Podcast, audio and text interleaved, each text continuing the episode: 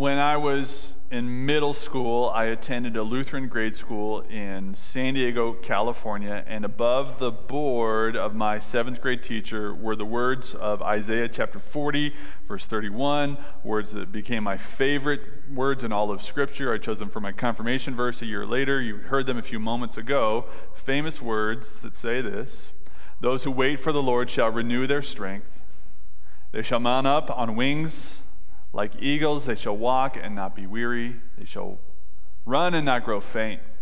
Walk and not. You, you can read it. Plenty. It's a little far away to that screen, I guess.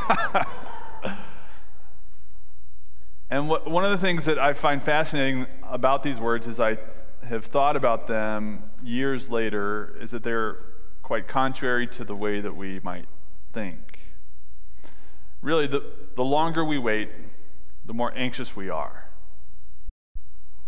I was on my way over here just yesterday afternoon, was at a stoplight, uh, pulling uh, to turn, turn left onto Holly Street, and the arrow turned green, and I was second in line. The car in front of me didn't move, so I waited a little bit, and then waited a little longer, and just as I was reaching out my hand to honk the horn. The car sped out in front of me, and I had to speed up just to make the light myself. You know, the longer we wait, the more anxious we are. But that's different than what the prophet Isaiah says to us as he speaks God's word of promise to us. This is a great word of comfort and encouragement. It says, contrary to the way we might think or operate, that the longer we wait, the stronger we are. How can we be the kind of people who wait well today? In the season of Advent. In the weeks leading up to Christmas, as we've been waiting for months and months for life to change and become some version of normal again as we wait for a vaccine, how can we be the kind of people for all of the things in our own individual lives that we're waiting for to get better? How can we wait well today? That's the question that this text poses for us. And I want to talk about two aspects of waiting the when and the what. We'll talk about these two things to wait on God's timing, when, and to receive what He gives the when and the what over the next few minutes of our time together. So, first, let's talk about waiting on His timing. Now, our kids are seven and three. They're just at the age where uh, we're kind of transferring books from Adam, our oldest, to Jude, our youngest. And so, just the other night, I read this book to Jude, our three year old.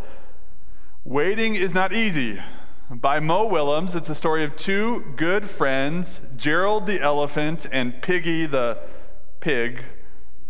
I don't know why he doesn't get a name, but his name is Piggy. And two good friends who have to wait for something better that is to come. Waiting is not easy.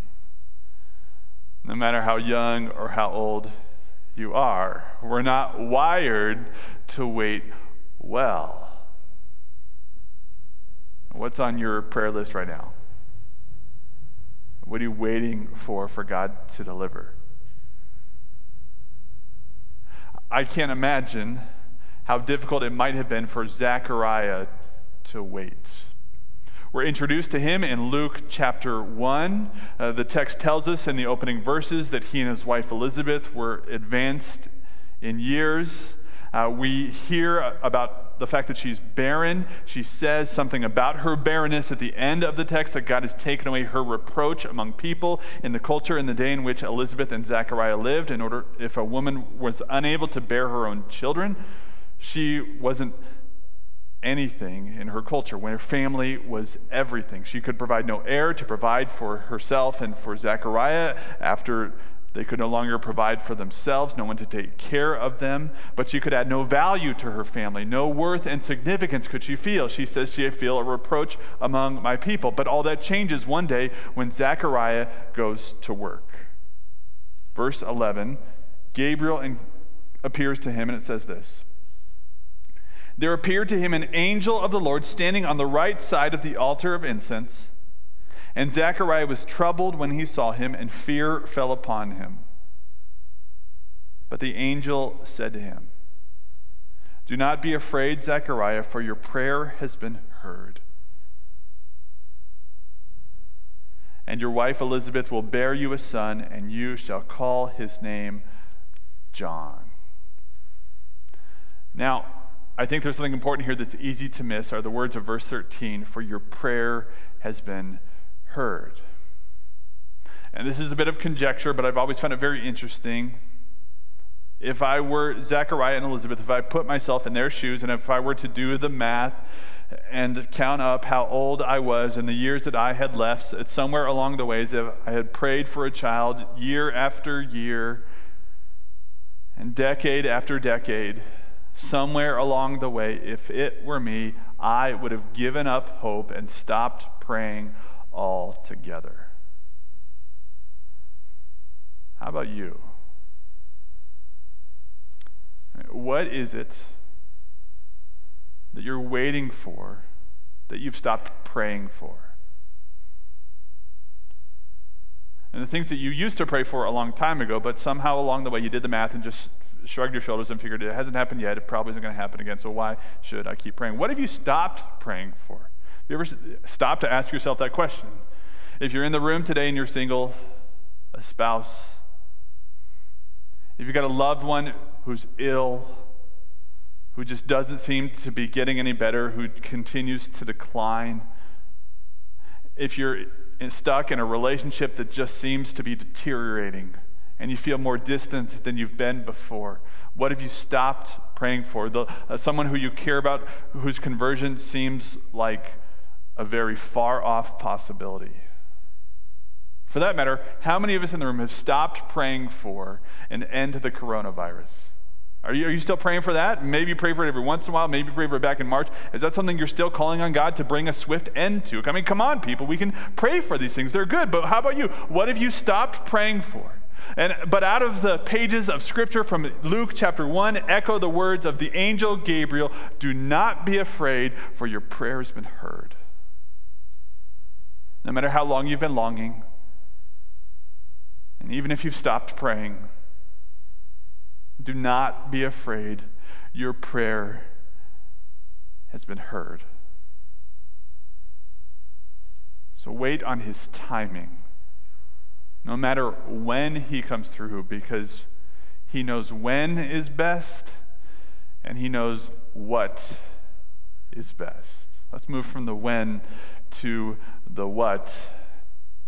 Because part of this is waiting on His timing, part of this is receiving what He gives. Now, when I was a kid, we had a running joke in our family every Christmas. My sister and I, as we were making on our Christmas list, my parents would kind of lean over our shoulder, take a look, and say, You know, I don't really know why you're making a list because there's only two things you're getting this year. And those two things are underwear and socks. Every year in our stocking, sure enough, underwear and socks. My parents are going to be here at the 11 o'clock service in a couple hours. Can't wait to tell that story in front of them. you know, we didn't have a whole lot growing up. And we surely didn't get everything we wanted, but we always got exactly what we needed. Take one more look at the words of verse 31, where it says, Wait for the Lord. What it doesn't say here is, Wait for the Lord and your circumstances to get better, and then your strength will be renewed. It says, Wait for the Lord. It says, wait for the Lord. Even what you ask for, it, you don't get, wait for the Lord. And even if what you have, you lose, wait for the Lord. And even if it's bad now and it gets worse, wait for the Lord. So that you can say with Job, the Lord gives, the Lord takes away. May the name of the Lord be praised. And you can say with Paul in Philippians chapter 4 I know the secret of being content in any and every situation, whether well fed or hungry, whether rich or poor. Wait for the Lord because you have the sovereign God of creation who has a view of history that spans generations. Wait for the Lord. Verse 28, let's take one more look here. It says, Have you not known? Have you not heard? We can almost see Isaiah as if he could shake us by the shoulders and say, Wake up. The Lord is the everlasting God, the creator of the ends of the earth. He does not grow faint or weary, and his understanding is unsearchable. On a good day, we can connect the dots as we look back and search our mind, our memory to remember the times that God has come through and He's answered our prayers. On a good day, we can do that, but there are plenty of days where that is so difficult. In an article in Leadership Journal, Pastor John Ortberg poses a question and says Imagine that you were handed the script to your newborn daughter's life. And you had the script in one hand and an eraser in the other, and you had five minutes to erase anything you wanted. And so you turned the cover over and opened the first pages and saw that your daughter would have a learning disability in grade school. Reading would be easy for everybody else, but difficult for her. And she would fall behind her classmates. And then she would have a great circle of friends in high school, but one of them would die tragically of cancer.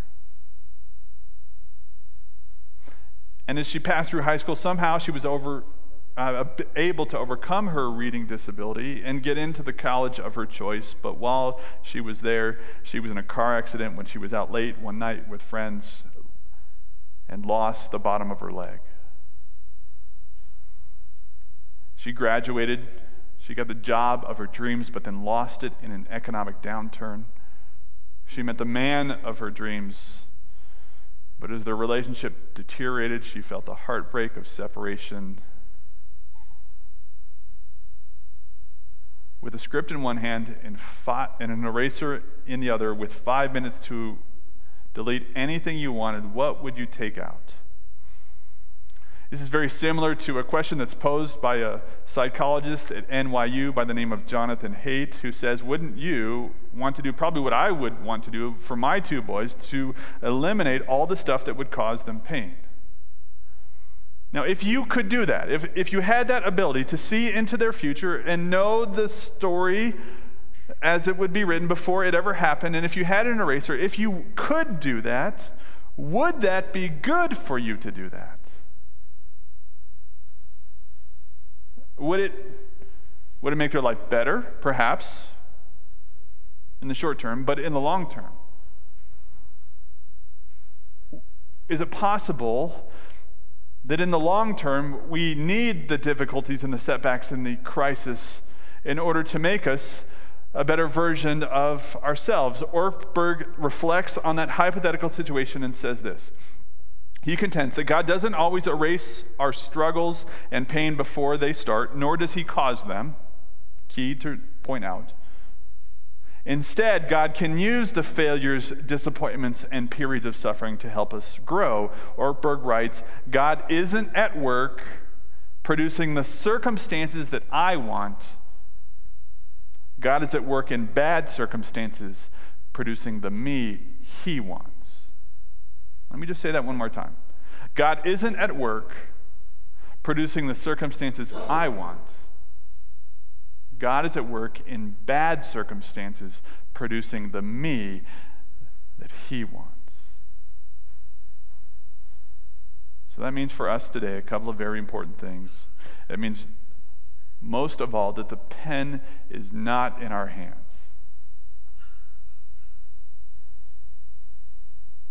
And our satisfaction is not in the fulfillment of our circumstances but in the sovereign Lord of creation who has a view of history that spans generations. There are some of us who are in the room this morning who need to take this opportunity today to put the pen down and to put it back in the hands of the one who's always held it, and for that matter, who's always held us, the sovereign Lord of creation the maker of the ends of the earth, and to receive what he gives, because what he gives is always exactly what we need, and what he gives is always for our good. John Newton says it like this Everything is necessary that God sends, nothing can be necessary that God withholds. Everything is necessary for you that, that He gives you. Nothing can be necessary for you that He withholds. And that may be difficult in the moments where his understanding seems unsearchable, but, but his wisdom and his gifts are always good. How can we do more than just bend our mind and our heart and our will around this truth? I mean, because it's one thing to say, that's nice for Job.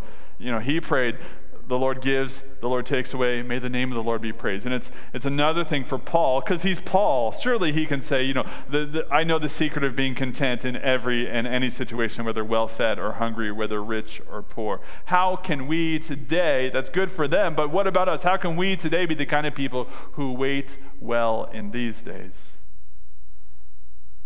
My friend, it's only when you see the sovereign Lord of creation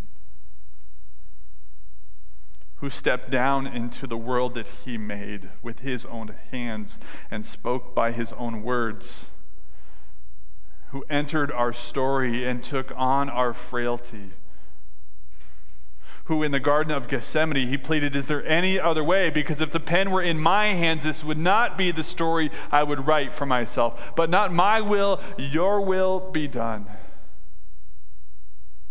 His strength was not renewed, it was sapped. And he stumbled as he walked under the weight of the cross. And he did not soar, but he hung from nails. And on the cross, Jesus Christ gave up the right to have what was good for him